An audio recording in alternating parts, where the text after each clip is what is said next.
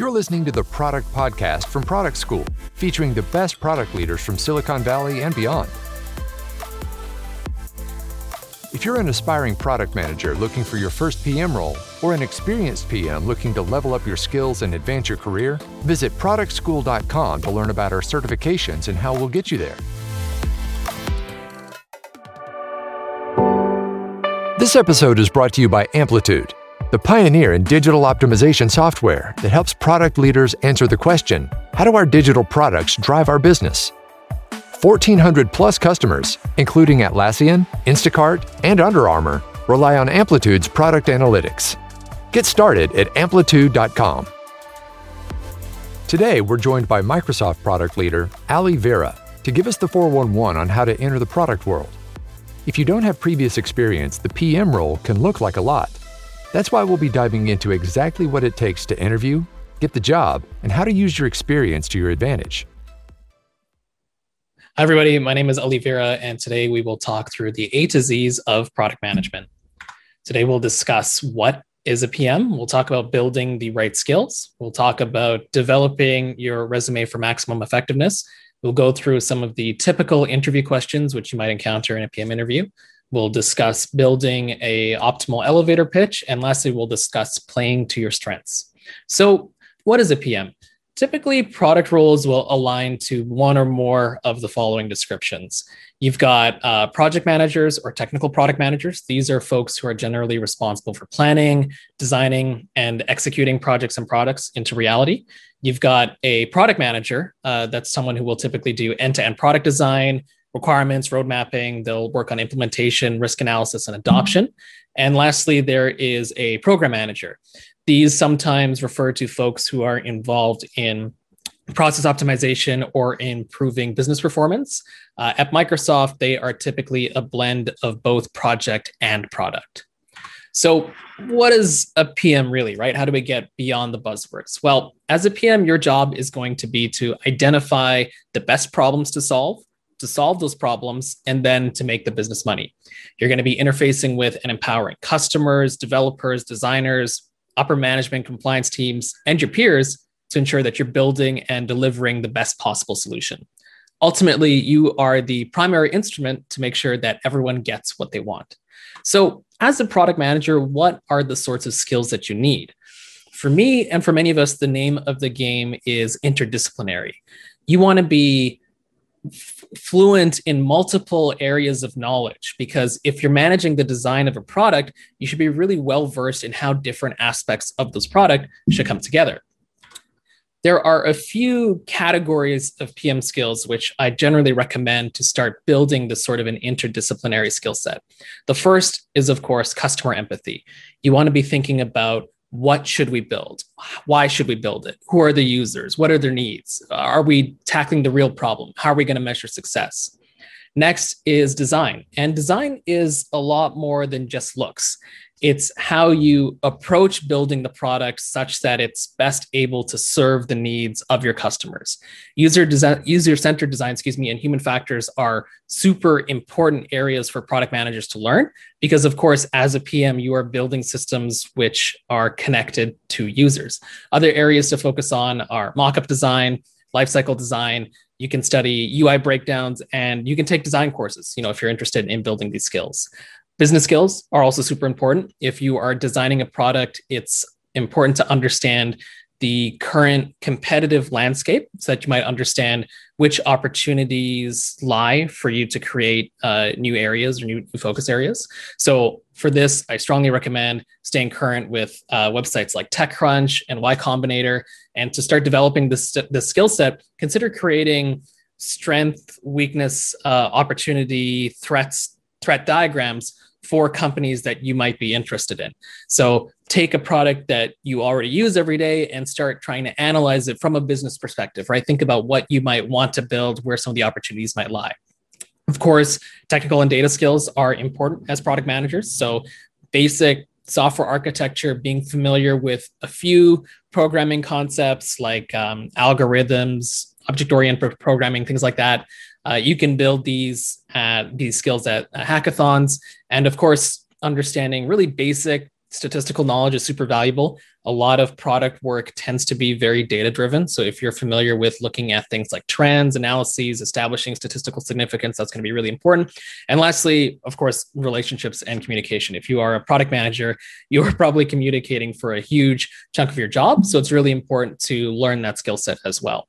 Now, on this slide, there's a whole bunch of different skills and you might be thinking okay well hold on a minute. Do i have to be an expert at every single skill? Uh, the answer is definitely no right? Being interdisciplinary doesn't mean that you are an expert at everything. Uh, each product manager will have what I call, or what my friends call, a sort of superpower. So you might be an outstanding designer with a business focused mentality, and then your your skills kind of on the back burner. Your supporting skills are things like customer empathy and, and your technical and data skills. So definitely don't feel pressured to learn all of these, but these are good areas to start focusing on to start rounding out um, your skill set. So, where should you build some of these skills? I described this a little bit in the last slide, but start by building something take a product that you already like analyze strategize try and figure out what you might uh, what opportunities exist and and what you should build. Do a product teardown with your friends. Go on medium again take a product that you like and start identifying opportunities to improve and uh, and own that you know in your in your day to day study great products right? Uh, study recent successes like uh, clubhouse and robinhood. Try and understand why these apps were able to succeed and what elements of the design or the product really resonate with users. Uh, try shadowing a PM. There are hopefully some PMs at your company. Consider shadowing them. If not, maybe reach out to folks on LinkedIn. I know a lot of us, uh, I mean, folks in general do enjoy being teachers. So, so don't be afraid to reach out.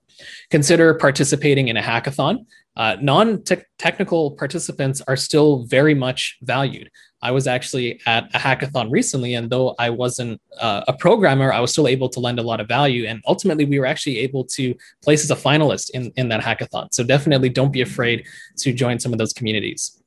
Consider building uh, a personal website or personal portfolio, but do it from the perspective of a PM. So don't necessarily just you know go on Squarespace and throw something up. Try thinking about who are your users? What do you want them to see? How should you be presenting that data right? Kind of treat this as your own personal product. You could of course take uh, free design courses or bootcamp and if you're currently uh, in college or university i strongly recommend joining a student design team or volunteering. There is always opportunity for product design and business optimization in those areas so one question that we commonly get is, you know, how technical should I be as a PM? I will say first and foremost, it is a myth that you need to have a computer science degree or background to be a PM. Being technical doesn't necessarily mean that you need to know how to code. Being technical can mean having the ability to break down complex technical concepts. It can mean having the desire to learn and adapt to new technologies. Being technical can honestly mean asking the dumb questions. Uh, just like in school, if you're asking a dumb question, I promise there's at least a few other people in the room who have the same same question. And uh, being enthusiastic and curious. Uh, I'm always astonished, but if you are deeply enthusiastic about what you're working on, you can truly overcome many of the hurdles which might otherwise stop you. Um, to further this point, I actually work for someone who uh, majored in music, and there are folks on my team who have degrees in uh, psychology and business. So it is it is definitely a myth that you need a computer science background. It's it's really just about this ability to break down large, difficult, uh, nebulous concepts into small, understandable pieces. So with that, your bread and butter as a PM, I, I feel consists of these three skills. I think you you you want to be good at breaking a big problem down to smaller problems. You want to always always ask questions. You know, if if you're wondering about it, you're you're not stupid. Ask it. Um, even if it's silly, you would be astonished at how much progress you might make that make that way. Excuse me, and uh, and try it out. Don't let perfect stand in the way of good. Uh, this happens a lot in interviews where you will start whiteboarding and you'll see all the possibilities go out in, in a million different directions and you'll try to optimize focus it try it out uh, and and just just persevere so now let's talk about resumes so so what is a resume really a resume is a promise that describes what you can deliver based on what you've already done kind of like an essay in school, a resume should craft your story. It should talk about what you've achieved and what you stand to achieve. A resume should ideally be a blend between the skills that you possess and the impact that you've created what in terms of what goes into a resume, um, I think it's it's helpful to list some of the, the key blocks. And I, I, make here a distinction between a resume and a CV. And I'll talk about this in just a minute. But a resume tends to be a little bit shorter, a little bit more focused, whereas your CV is you know a long list of all your achievements can go to several pages. That's you don't want that on your resume. You want your resume to be short, hyper focused, and and really centered around the potential impact which you can deliver to another company. So we want to include your name, your title, uh, basic contact information you, you don't need your address here. Um, so sometimes back, you know, back in the day, we, you'd include your address for like mailing. Uh, not not as important now. List your skills, both technical and non-technical. They're valuable. Your education, your work experience, and your volunteer experience. Uh, folks are sometimes unsure if they should include stuff that they didn't get paid for. Ab- absolutely, uh, experience is experience, and it is valuable. Throw in if you have any some of your side projects and your leadership experience describe briefly your accomplishments and awards. And lastly, if there's space, definitely feel free to include things like your interests, maybe objectives and summary. I've seen some resumes include a, a summary, some don't. I would say that this would be probably the most optional uh, of all the fields. It can help round you out as a person, but ideally, you want to be structuring your resume in such a way that uh, a summary is is not needed. It should be apparent by your skills and, and the material that is on the resume, what you are bringing to the table. So, in terms of some do's and don'ts, do definitely lead each bullet with a unique, relevant action word, right? So, so think about like developed something, designed something, uh, planned and executed, led, things like that. Ensure that each bullet has an associated skill or impact, and, and we're gonna we're gonna deep dive on this. Do align your content and your titles to the job uh, to which you're applying folks are sometimes hesitant to to edit their titles.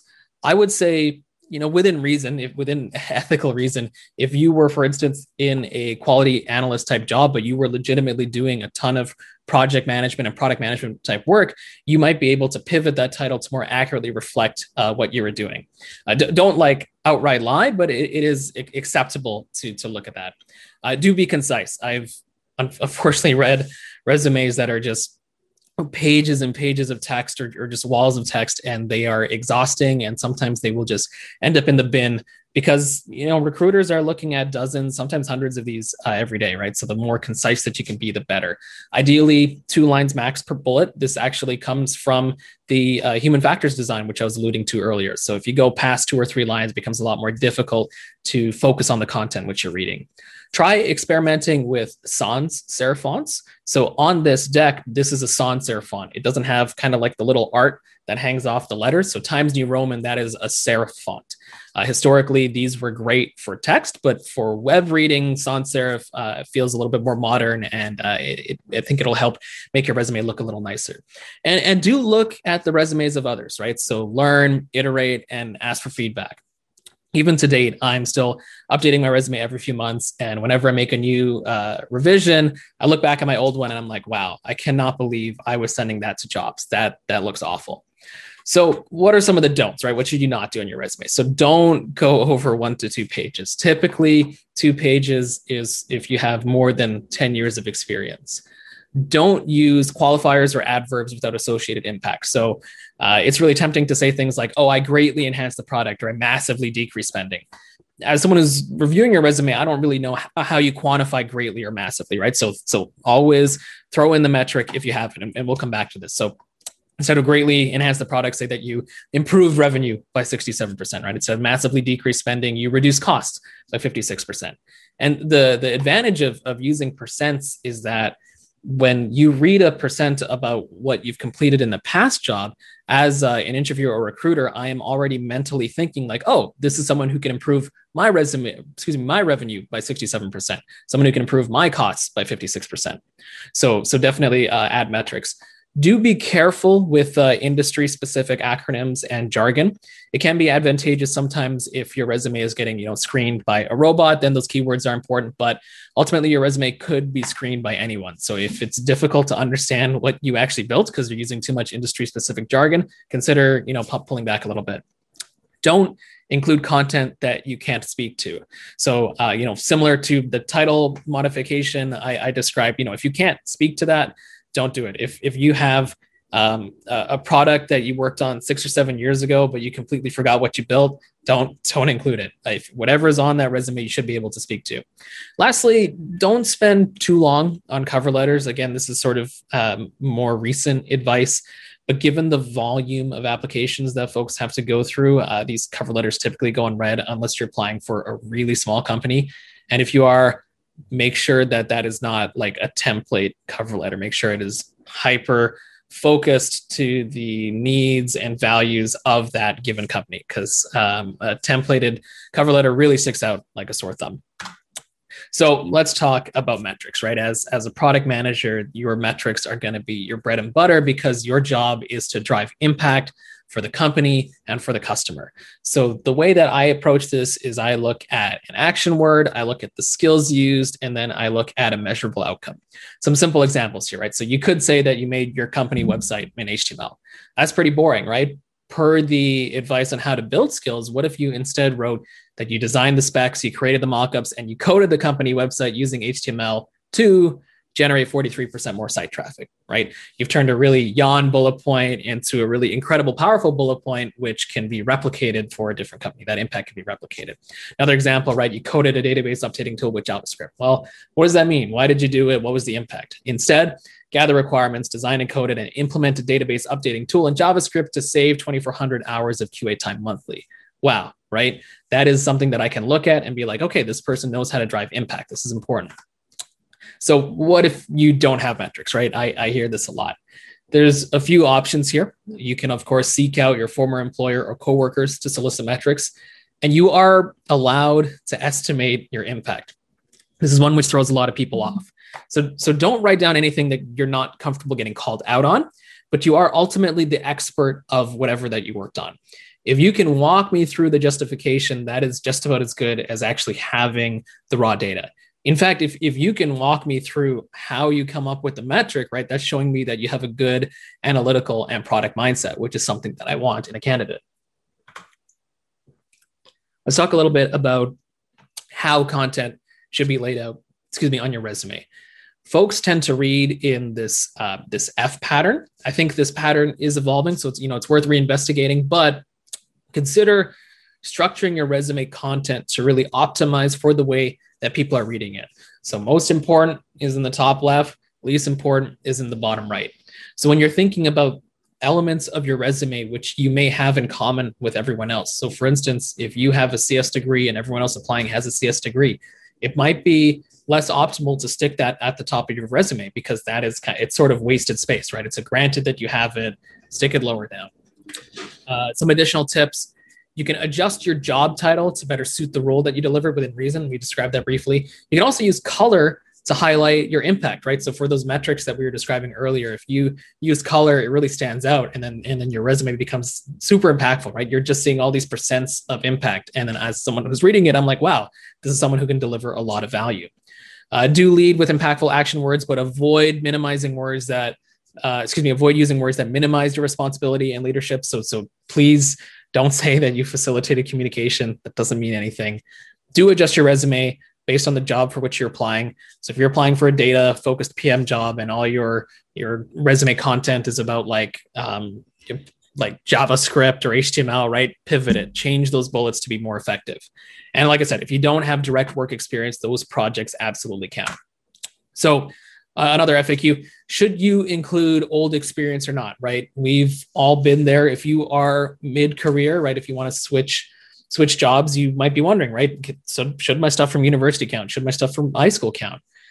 It's it's fine to include it until you don't have to anymore. Again, pivot this experience to best reflect the skills and impact required to land your desired position, and then work um, to gain new relevant experience. So uh, another FAQ, right? Grades or experience. This is, you know, if, if you're in school. This is going to vary from company to company, but on average, uh, I, I view it as sort of this, this sliding scale. So high grades plus the extracurriculars and experience, that's awesome. Low grades and the extracurriculars and experience and projects, that's still pretty good, right? I, I'm still seeing that you are able to deliver impact. If you have high grades and no extracurriculars, mm, okay, well, that's all right.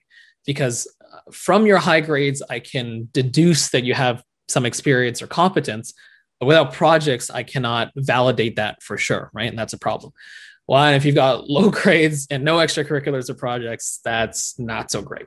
So your grades are just one part of a complete picture that employers are going to look at.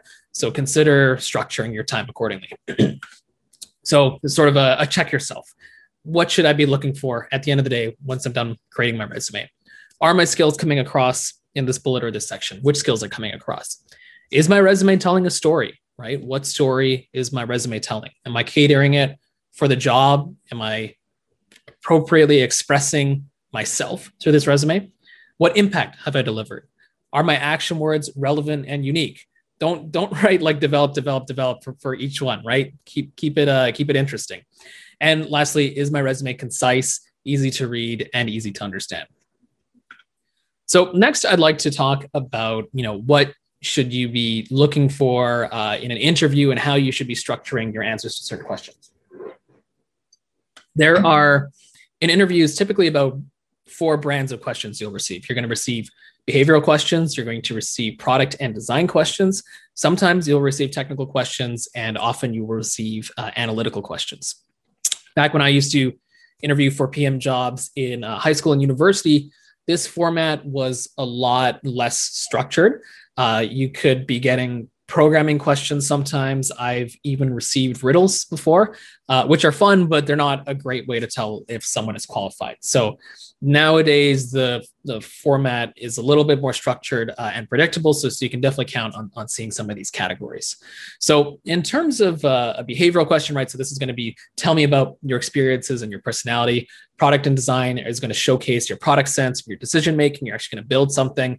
Technical questions are going to be about how you can understand and communicate technical challenges. So, not necessarily programming, but again, that ability to take a big problem down, break it down into smaller problems, and then uh, an analytical question. So, can you leverage data to solve a problem? And then, how do you talk through that? So, for behavioral questions, there's a lot of guidance out there on these already. So, I'm not going to spend too long talking about about uh, how to answer these but I what, I what I will say is you should always be ready for at least these five questions. You should always be ready for tell me about yourself. Tell me about a project you've worked on. Why are you leaving your job. What do you want in your next role? And why do you want to work here? I think it, most interviews i've had or i've i've uh, conducted i will ask some combination of these questions. And I'll, I'll, get into this more later but you you have to practice these right? Uh, these will show up in your first screen. And if you don't display you know a competent coherent structured answer to these you might not make it to the next round even if you have the skills to answer the subsequent questions. So do practice it. Right now a lot of interviews are being conducted virtually. Honestly if you have your about me and bullet points on the side that's fine right? Uh, I, I, usually can't tell as an interviewer if if it helps you talk through it you know go for it. Uh, obviously ideally you want to memorize and ideally you do want to customize these answers based on the companies that you're working for so let's talk about the product interview guide, right? This is the big, scary uh, question that you really want to study for. So when you have a product interview question, these are typically going to be things like how would you build something for someone? How would you improve uh, your favorite product? What's your favorite product and why? Things like that. So for me, I break this down into four main sections. And it's it's really important that when you answer these questions, you take pause and you stop and you think about the structure of your answer. Um, clarifying questions, and, and, I'll get into this in just a second, are, are, are so important. I've had so many times in interviews where I've asked someone, you know, how would you improve Spotify? And they'll just jump right into the UI. But, you know, I might have been asking, how might you improve Spotify for uh, developing nations? I might have been asking, how would you improve Spotify uh, from an accessibility perspective? I might have been asking, how would you improve Spotify from a churn perspective, right? A customer churn perspective. So you need to really slow down. This is like a, a trap question, and then and then take it slow and, and work through it. So the the four sections or the four ways that that I break down these problems, I start by scoping the problem by asking those clarifying questions, identifying the potential customers, you know, doing that SWOT analysis. Phase two is knowing your customer. So build those personas. start understanding their demographics, their behaviors, their their needs and their wants, right? Really start to understand and be, become obsessed with this customer that you're designing for. Uh, identify those cohorts and then develop the problem hypotheses. Part three is product ideation. So you're going to list out the potential ideas. You're going to select and justify an idea, and you're you're going to go back to that customer that you developed. You're going to go back to the SWOT analysis that you did. So you're always linking back, you're always building on your solution. And then lastly, we want to think about go to market and how you measure success, right? So based on what you're building, okay, well, how do we build it, right? Uh, what do we target target first? Excuse me. What are the risks? Well, how do we bring this to a new audience, and how are we going to measure success? So let's take a sample question. How would you improve Google Maps? I very much like practicing these how would you improve X type questions because I feel like many product design questions are derivatives of these. So so I think if if you were only to practice one style of question, which you shouldn't, but it, if you were only to practice one, I'd be how would you improve uh, whatever. So let's start by scoping the problem, right? So someone asks me how do I improve Google Maps? I say, okay, well hold on. Improve could mean a lot of different things, right? Are we talking about revenue? We talk about retention. Are we talking about the number of users the number of reviews right? What do we what do we mean? So in this case let's assume that the uh, the interviewer has said the number of users. That's what we want to optimize for. Well next we want to ask right? We want to understand the scope of the problem and that also means we need to understand more about the company solving the problem right? Do we have any deadlines or targets that we're trying to reach? Uh, sometimes they might say yes right? Sometimes they might say that yeah we have one month to improve it or yeah our target is 30% increase in users. I know certain companies, I believe Google is one of them, they really like focusing on 10x growth, right? So their target might be like, yeah, how would you grow this product by 10x? So once you've, you know, scoped the problem a little bit more, uh, talk about what you know about the problem. I talk about the existing product scope uh, of, in this case, Google Maps. So we know for Google Maps, you can search for destinations. We know that you can share custom maps via the My Maps feature. you know that you can plot routes, you can add stops, you can review locations, and lastly, there's Google Street View. Uh, there's probably a few more verticals that we could add here, but you know, let's let's stick with those five for now. So next, we want to you know continue scoping the problem, and we want to think about okay, who are the current or targeted set of users for improvements. So we know that of the folks, you know, using using Google products, we know that they are people visiting places, there are people who are planning trips, there are people planning to visit a business, and there are business owners. So at this point, you can ask your, your interviewer which user to focus on, or you can suggest which user to focus on by analyzing the potential opportunity here. So in this case, I've listed four users, which tie back to those um, the, the product verticals that we identified. And in this case, I would I would suggest that we focus on people who are planning trips. And then I would try to justify this. I would say, like, look, right now, Google Maps, we've got a pretty dominant market share for destinations and routes we are currently underserving the trip planning part of the demographic, right? So I would consider looking at things like the total addressable market. I might look at the available competition in this vertical, the cost to entry, the, the, the barrier to entry, th- things like that. so now that we you know are uh, aligned on the area we want to focus on and the customer, let's try to think about what does the existing space looks like look like excuse me so this is a really simple sort of SWOT chart that you can do. And in my case, I've categorized the competitors into three main areas. I've categorized them into maps, I've categorized them into social and into booking, right? So I think if you're planning trips, these are the three areas you want to think about. So for something like Bing Maps, I think that you know they've got a things to do uh, section, which is awesome. They also integrate with TripAdvisor, so it's easy for them to pull in content. They don't have to generate content on their platform weaknesses weaknesses and opportunities there's right now a low number of users and there's not much uh, in terms of integration right so i might not have a, a one click book my whole trip feature for the social apps they have a massive user count uh, a social aspect obviously uh, through images and influencers and they've got many reviews and ratings they've got a thriving ecosystem but they've got again very little in the way of booking integration and they don't do itineraries right so I cannot go on Instagram and get a, or at least not not easily get an itinerary for a new area that I want to go to, and then you know book it. So that could be an opportunity there. For booking, uh, you know, Airbnb is pretty ubiquitous. TripAdvisor has a great overseas presence, but again, not much in the way of itineraries and not much of a social aspect. So we started by right identifying the verticals for Google Maps. We started identifying the users. We've decided to focus on a user, and for this given user, we're now looking at some of the competitors and opportunities in the space. Right, so we're building out our landscape for designing a solution. So next, we want to know our customer, right? We can't build something if we don't know who we're building for. So a strategy which I really like is I like to generate a persona for my main customer, and then of course we're going to bring this back and justify it and summarize consistently. So I would propose we create a persona named Hannah. Hannah is 27 to 35 years old. Uh, currently, Hannah is based in North America and Europe. And Hannah has certain behaviors. Right now, she uses Google Maps on her phone. She goes on trips with friends.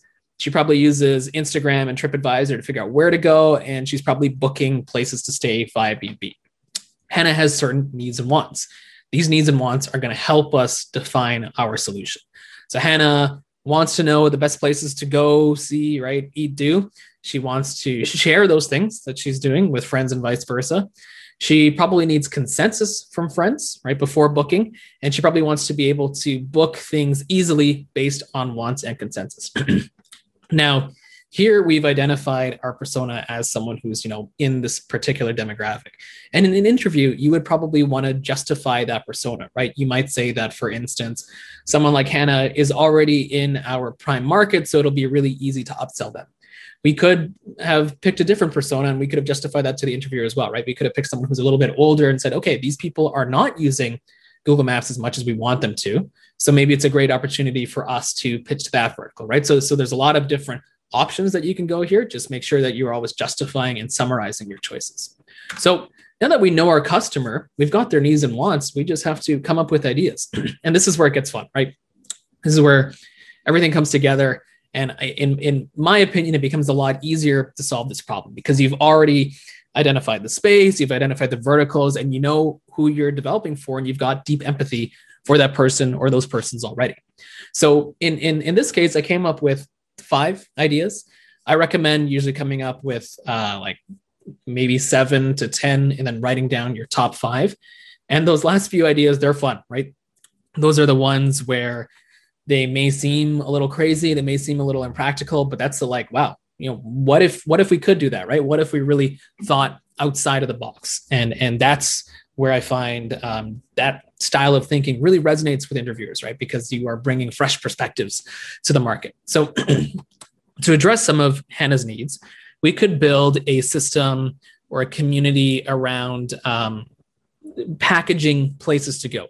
So, so maybe having a community where collections of itineraries are created, shared, and updated across Google Maps, right? So maybe it'd be almost like an Instagram or a TripAdvisor, but it's it's just for itineraries. This is really appealing, right? This could be something like I want to go to Morocco. I've never been there before. I don't know what to do. I don't have time to research, but hey, this itinerary is top voted in the community. Why don't I click buy on that? Second idea could be a place suggestion bot. So maybe based on the data that you've collected or that Google's collected from previous trips, maybe we could suggest a new trip for you. A third idea might be a concierge, right? So going old school here, maybe it could be a person whom you hire or a service to plan trips for you. The fourth idea could be a, a trip assembler. a trip assembler would be something where you could uh, set the criteria and this robot would produce for you the perfect itinerary. A fifth idea might be like a Google Places blog. So it could be like a, a, a blog hosted by Google or a news site hosted by Google or even a YouTube channel where you are uh, showcasing the top itineraries for you know that period of time. Some ideas that I could also list here that I haven't. Right, uh, we identified that consensus was one of the issues for Hannah. Right, so maybe we could build a consensus algorithm where folks vote on aspects of the trip and then it spits out something perfect right? So so there's again a lot of different directions that you can go. Just make sure to always tie it back to those needs and and and you know think out think outside of the box. Um, and you'll only get there by by practicing a lot.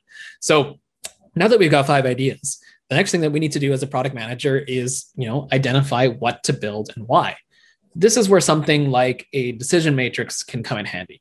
So the way a decision matrix works is on the left, you have your choices. And then for columns, you have the measures against which you are uh, trying to optimize that choice. So here I'm looking at whether a product is going to be useful. if it's going to be innovative, if it's going to be inexpensive to build, and if it's going to be quick to bring to the market, right? I'd have identified these as four needs. Earlier on, we asked if there were any constraints for the product, right? In this case, the recruiter told us no, but if they hadn't told us no, excuse me, we could put those here. You could also add, um, you can you can also add uh, weights. So so the way that this chart is currently set up is I'm weighing each column uh, individually, right? So each one is worth, it's just a one time ratio and I sum them up. We could, for instance, decide that inexpensive to build is super important to us, right? So we might multiply that score by three. You know, there's there's there's different ways that we could approach it, but for this case, we're going to keep it simple. We're just trying to gauge is the product useful, innovative, expensive, inexpensive to build, excuse me, and uh, easy to bring to the market. This episode is brought to you by Amplitude the pioneer in digital optimization software that helps product leaders innovate faster and smarter by answering the strategic question how do our digital products drive our business? 1,400 plus customers like Atlassian, Instacart, and Under Armour rely on Amplitude's best in class product analytics solution to unlock insights, build winning products faster, and turn products into revenue. Get started at amplitude.com. So for product one, we go across and we see product one has a score of 10. Well, that's pretty good. Um, we go across on product two, and okay, well, product two, so middle of the road, useful, pretty innovative. It is not inexpensive to build. You know, by our estimation, we think it's going to be it's going to take a long time, and time to market, uh, you know, could be good. So by going through and evaluating your ideas against these criteria, you're demonstrating that you can think through a problem through all these different angles. And this is something you're going to be doing a lot on the job the sort of how do you improve your product that is your job. Uh, i know for me personally when i first started at microsoft my manager's manager came in and said hey we need to improve the availability the uptime of azure. Go go do it right? So this style of thinking is applicable not only to your interview but really it's effective as you create products in the wild as well. So per this decision matrix, we've aligned that the first product, the sort of places to go slash itineraries community, is what we want to build to improve Google Maps. So the last part of this is okay, how do we bring this to market? And then what metrics do we look at to evaluate success? Sometimes you will come up with these yourself, like you'll just go through and you'll be like, okay, now let's look at metrics. Sometimes you'll propose your solution and the recruiter will be like, okay, how would you evaluate success? In this case, for our new feature, we could look at the number of users, we could look at the number of collections, ratings, and shares, right? So, kind of getting like an NPM score. We could look at the demographics of our distribution, right? Are we finding that this is only being used in California and not New York, right? So, we might be trying to develop a global solution. And of course, the upsell aspect, right? So, we could start measuring the revenue growth associated with ratings and traffics to the traffic to the stores and areas that, that we're advertising. In terms of our go to market, right? Who do we target first? How do we target them? Well, you know, Google's a pretty big platform already. We've got Google Flights, we've got custom maps. Maybe we could even show these collections as part of restaurants, right? So you'll be browsing for restaurant and it'll say, this restaurant is part of this collection. That could be a great way to bring attention to the feature.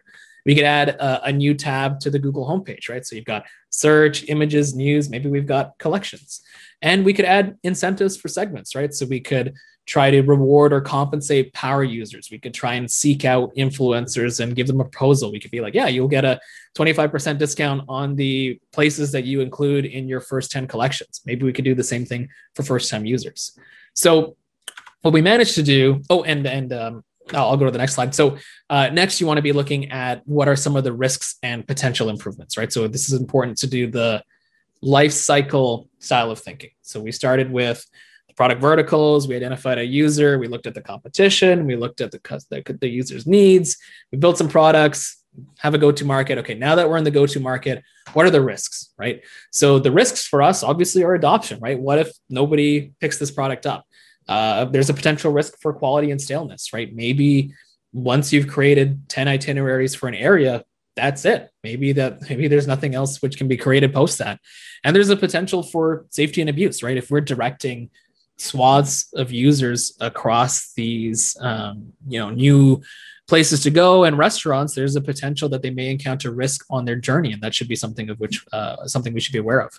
Uh, so, what, what are some of the potential improvements which we could propose to identify, excuse me, to improve these risks? So, potentially, we want, I mean, we definitely want safety and moderation teams, right? We want to be making sure that whatever content is being uh, surfaced in these collections is appropriate for users we may want to create a featured things to do, right? So maybe this isn't something where we as Google leave the collections community to just blossom on its own, right? Maybe we highlight five or 10 of them every week and send them out in a, in a newsletter or show them on the Google homepage, right? Something like that.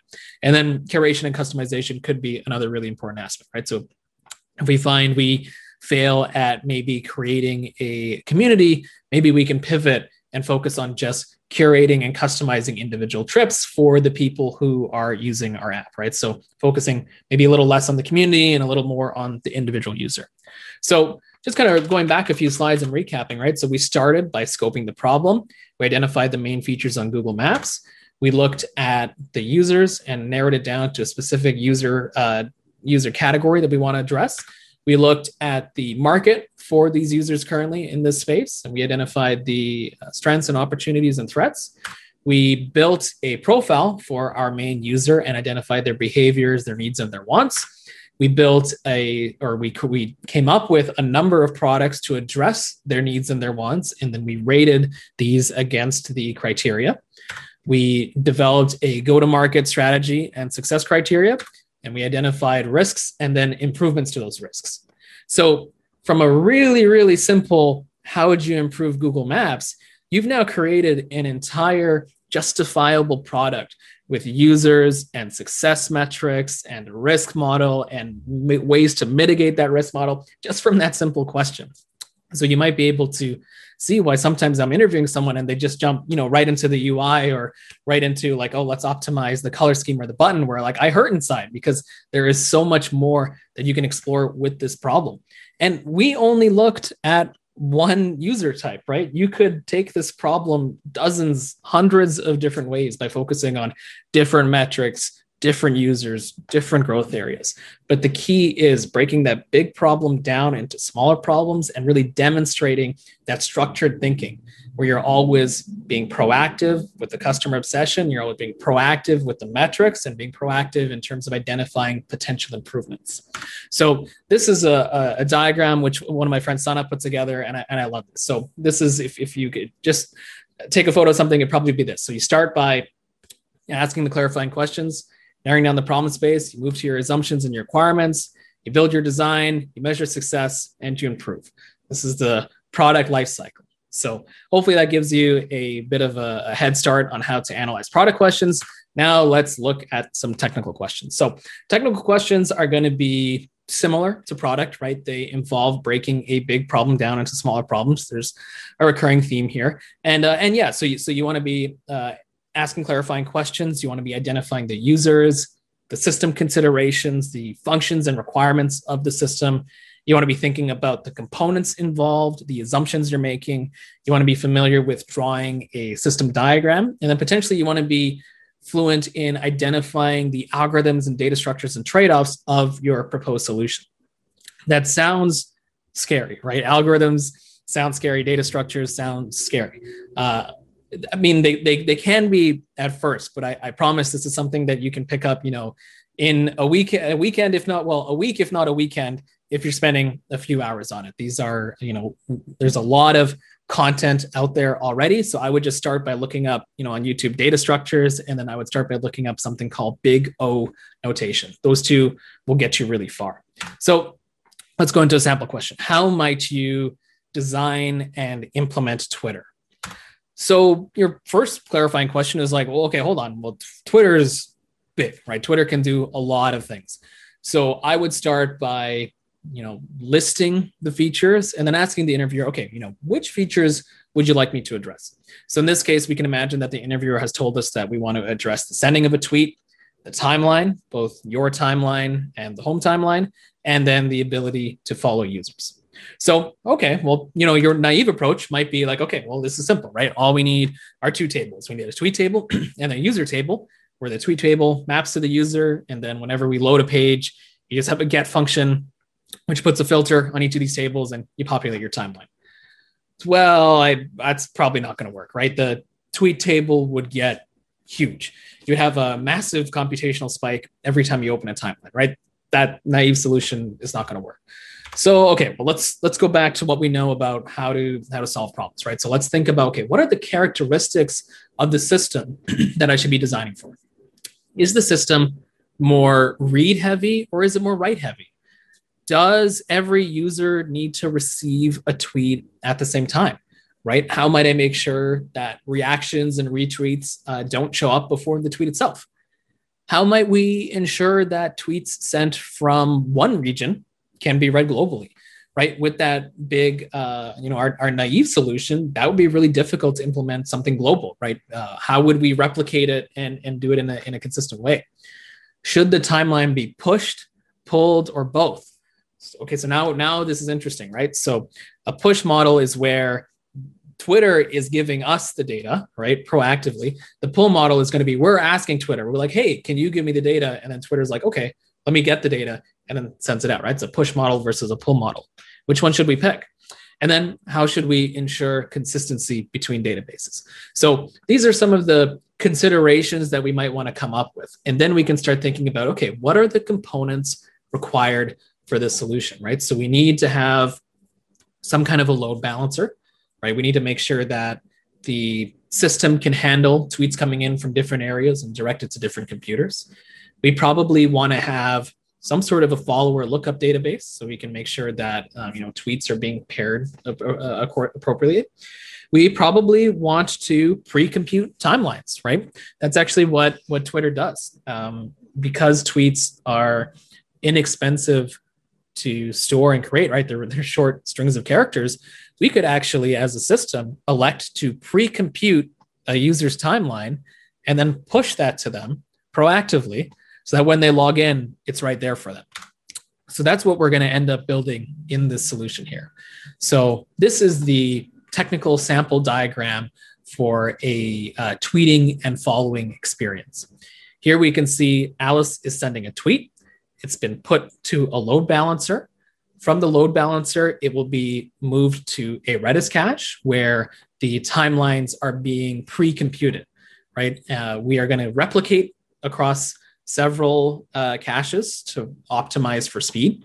And then eventually, when Bob wants to log in, he will pull from the Redis cache and then get his timeline ready. Uh, oh, I should have mentioned that we have here also a database of Alice's followers so that we know how to compute Bob's timeline. So, what are some of the trade offs for this solution? Well, it's pre-computed, pre-computed. It's replicated for quick loading, like I described.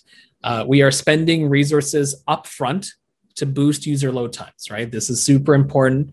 Uh, I'm, I'm sure that we've all been to news articles where you like you click them and videos are coming up and it's slow to load and the text is minimized off to one corner. Right, we expect on the internet instant information. So if we don't get it instantly, we're probably going to click off. And that's bad if you're a social network.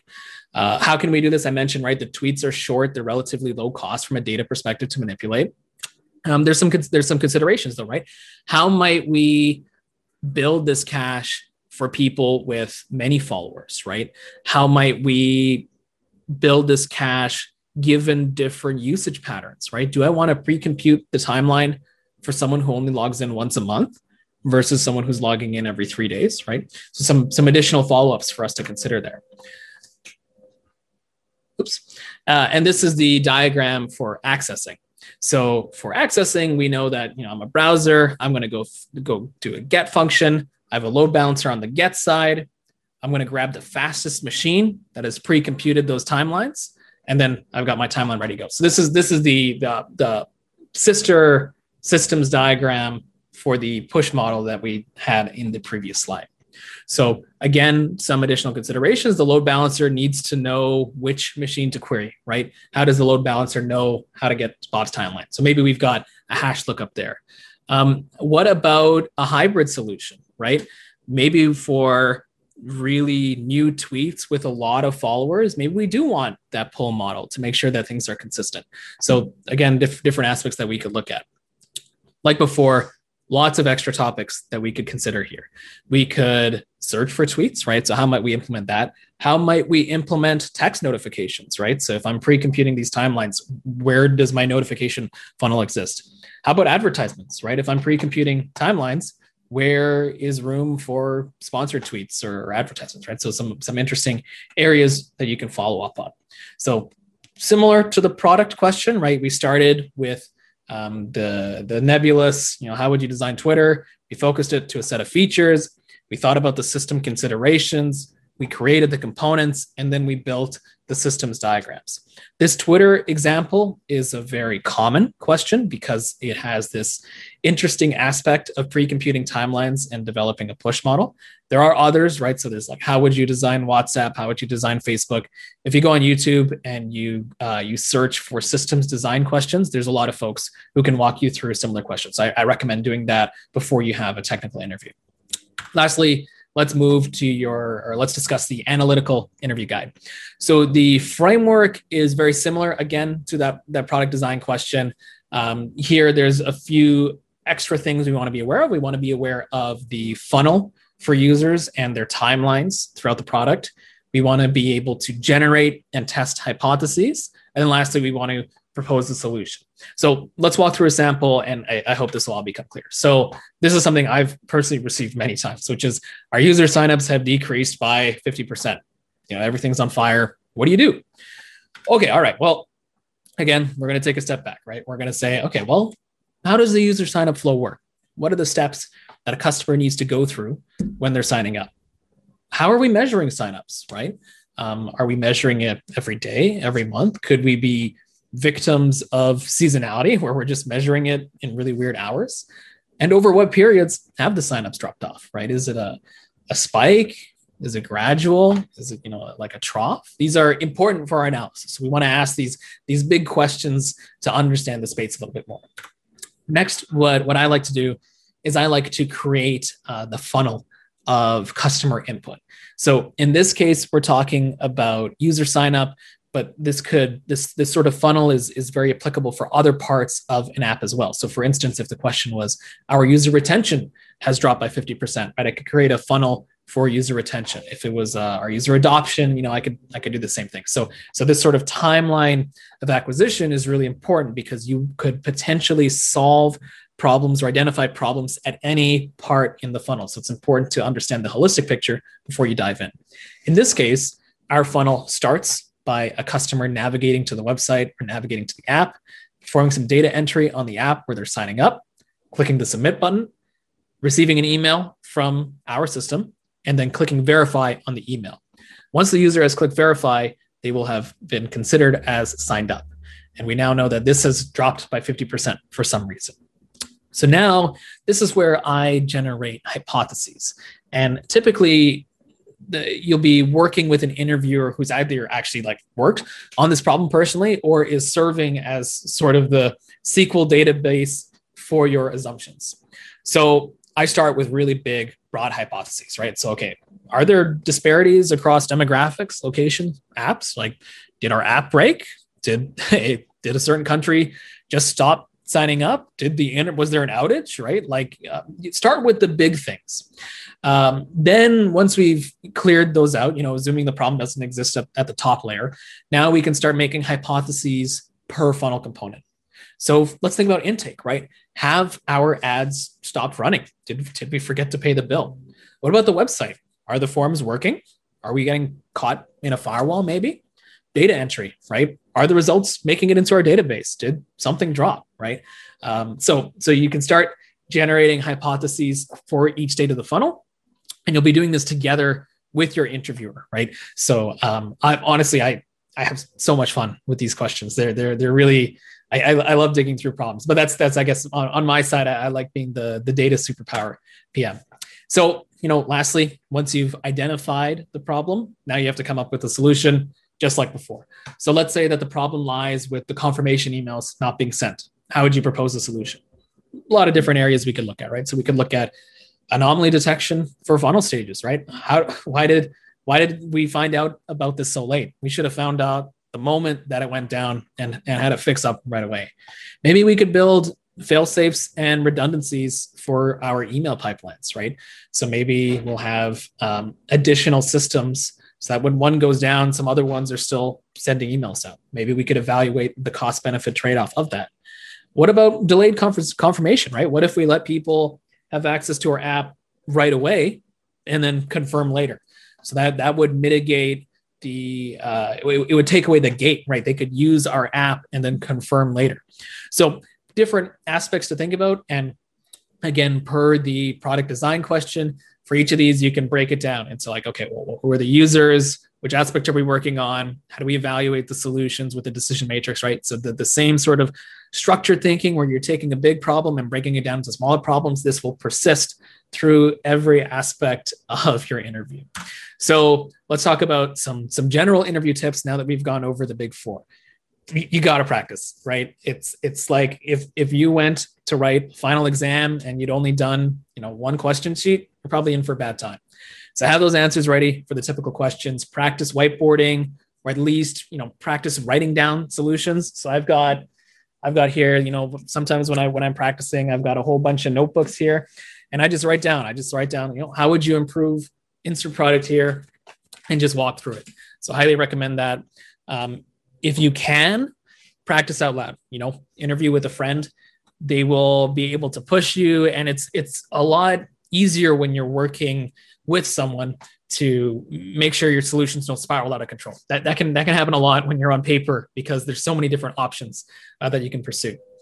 Next thing you want to do is you want to study the company itself like the, prior to every interview, ideally, you want to be an expert on that company. When they ask you if you have any questions, that is your opportunity to really showcase your knowledge and your passion for that company, and it's going to be advantageous. So, do that strength, weaknesses, opportunities, threats analysis. Have those questions ready. They're, eh, at the end of every interview, they're going to be like, "Do you have any questions?" Don't don't waste that opportunity. you want to think out loud and summarize and recap wherever possible thinking out loud is, is super key because you know, as a product manager, your main job is to be thinking proactively. So we need to hear you, right? If you just go to the whiteboard or you go to your notebook and, and you're not talking, I don't know if you're solving the problem, right? I have no idea what you're doing. I need someone, I need, I need you to demonstrate your thought process. Consider using star and par strategies when you're vocalizing your questions. Have copies of your resume and your recommendation letters handy. You know, sometimes people who uh, walk into interview aren't the same people who screened your resume. So have them handy and, uh, you know, engage. Don't be afraid to say, you know, have a moment to think about this, take a sip of water, check in with the interviewer. Do you think I'm on the right track with the solution? Don't be afraid to ask for a hint or a check in. In in real life, when you are a product manager, you are going to hit roadblocks all the time. And the last thing that you want to do is suffer in isolation take your best shot, do what you can. But if you get stuck, don't be afraid to ask for a hint. If anything, that is demonstrating for me a growth mindset, which I personally find extremely valuable. So check yourself on interviews. Have I practiced the questions out loud? I, I, again, I can't I can't understate this. Um, I many people lose 30% of their IQ when confronted with a whiteboard. You, you, need to practice. Have I performed a SWOT analysis for the company? Right? Am I ready for this interview? Have I thought about my story? When I'm uh, answering, uh, you know, about me questions? Have I have I thought about what makes me unique? Have I thought about my passions? Have I thought about what I'm really bringing to the company? So these are the three things I, I want you to check. So for the last part, I want to quickly discuss networking. Uh, networking is super important, and it is easier than it has been in the past. Uh, many of us have received our current positions by virtue of our network, which we were able to develop through our previous jobs or through college, university, hackathons, things like that. So I, I really can't understate the value of networking, and they're extremely important to grow as a person, right? You want to be surrounded by people or have access to people who can inspire you and who can push you further. Uh, certain companies they receive million, millions of applications a year, right? If, if you want to get in, you, you need a network. So, what are some of the ways that you can build your network? You can, like I mentioned, hackathons. Go to conferences, career fairs, uh, engineering conferences. There's a few specific ones for Canada. I've linked there take a look at Facebook groups, LinkedIn groups, Slacks, Discords, uh, professional associations. uh, you know, meant just message people on LinkedIn. That's that's why I'm talking here. I think a lot of folks are really excited to share their knowledge and to share their learning. So so don't be afraid to reach out. Take a look at Meetup. Uh, take a look at Eventbrite, and of course your friends. So what about your elevator pitch, right? Uh, when you do network with people, what should you say? Uh, I've had so many people crash and burn to me or crash and burn in front of me because they hadn't practiced their elevator pitch, right? Just like with the interview questions, please practice this. It's going to pay off. So start by introducing yourself, summarize your history, summarize what you do, explain what you want, and finish with a call to action. This is a sample framework. You can modify it, but it's a great place to start because it hits all of the bases and it's easy to practice. Here, I've got a sample technical pitch for uh, for someone who, who's, who's, doing a technical elevator pitch. So we got, hi there, my name is Ashwarya. It's nice to meet you. I have a background in software engineering from the Stevens Institute of Technology, which is where I discovered my passion for user-centered design. I spent the last several years honing that passion by working in product-facing roles across a number of different industries in the Bay Area. Right now, I'm working as a product designer for L'Oreal. I'm responsible for the user intake funnel of their ad campaigns. I'd love to learn more about opportunities for improving advertising and customer retention strategies. Could we chat over coffee? That took 22 seconds and it hit all the bases. But you might be asking, right? Well, I'm not technical right now. How do I how do I structure my my elevator pitch? You can have a non-technical elevator pitch. It's just about that pivot, right? We were talking about earlier. Here's a great example. Hi there. My name is Sharuk. It's really nice to meet you. I've actually been a teacher for the last several years, and I'm really interested in leveraging my talents in the software space. As a teacher, I've developed the skills to context switch quickly, balance priorities, plan short term and long term strategies, handle unexpected crises, tactfully resolve difficult situations. Background in philosophy also lends me the expertise to solve problems in a novel way. Do you have any problem solving roles in your company that you're looking to fill? So here we have an example of someone who's a teacher pivoting their skill set in a product sense, right? So, so you, you, can, you can absolutely do something like this as well. Some tips, write it down, but practice it out loud, practice it in front of a mirror take your time, but do time yourself, right? Uh, you want to make it conversational, but you don't want to be a robot. Create multiple flavors. You know, if you're uh, pitching to an engineer, your your elevator pitch is going to be a little bit different than if you're pitching to a CEO. Tell that story, showcase your passions. So for the networking, check yourself ask yourself, right? What steps am I taking to expand my network? What kinds of people am I trying to target in my network? Have I created and practiced a compelling elevator pitch, right? So some some some areas to think about. Few last thoughts before I close out here. Like I said, you don't need a tech degree to land a tech job. You do, however, need relevant and applicable experience, and you can gain that experience from jobs that are not in tech that teacher example, that that elevator pitch was was a great example of someone who doesn't have a technical background, but has developed technical skills through their job, right? Per the product interview guide that we just did, you don't need an engineering degree to be able to do any of that, both in an interview or in your job.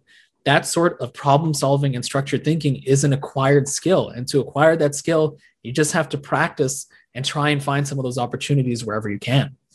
Think about how you're leveraging your passions to build or advertise skills. People are crazy about NFTs right now. If you're not crazy about NFTs, you don't have to force it, right? Think about what you want to work on. Of course, if you are crazy about NFTs, then you know think about developing products in that space right? Think about the stories that make you stand out and use those stories to build your career and use them in an interview right? Use them in your pitch. Draw from your experience when you're answering these problems. That human element is super key and it really stands out and shines in an interview. And lastly it, it gets it gets easier.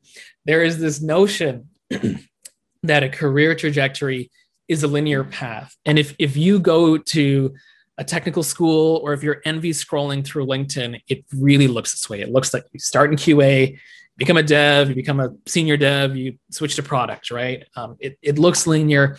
I'm here to tell you for, for most people, it's not, and it, it shouldn't be. The paths that you take, the spirals, the ping pongs are critical to developing your skill set, to developing your personality, and to developing your story. You don't want a linear path because you're going to miss all the learnings that you could have had along the way. It is normal to get rejected. People like me, even though I'm giving this talk, still get rejected. It's not uncommon for your rejections to outnumber interviews.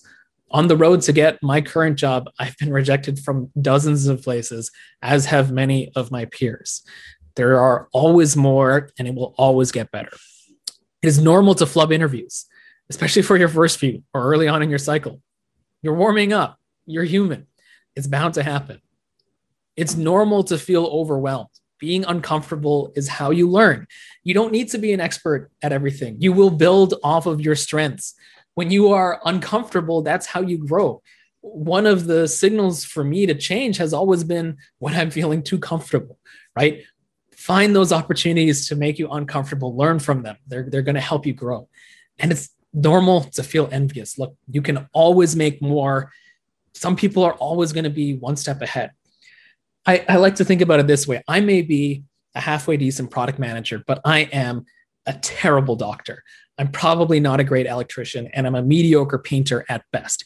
You are creating your own goalposts and your own racetrack, and it, it's so easy to be super hard on yourself. And I want to encourage you not to do that. Focus on being the best you that, that you can be. And with that, that's all my time. Here are some links to helpful resources. I hope that this talk was helpful. Please do reach out to me. Uh, I will include my email address and my website at the end, or excuse me, in, in the deck along with this. But you can reach out to me at Alivira, that's A L I V as in Victor, IRA.com, or find me on LinkedIn. I am more than happy to help answer any questions that you have about product. And if I have cycles, I'd love to review some of your resumes as well. Thank you for the time and best of luck in your search. Thanks for listening to the Product Podcast. If you enjoyed this episode, it would mean the world to us if you would rate and review us on Apple Podcasts. Taking the time to write just a few sentences about what you love most about the show will help us improve it and reach even more product people around the world. And when you're done, why not reward yourself with some free product management content and resources over at productschool.com? Until next time, stay product led.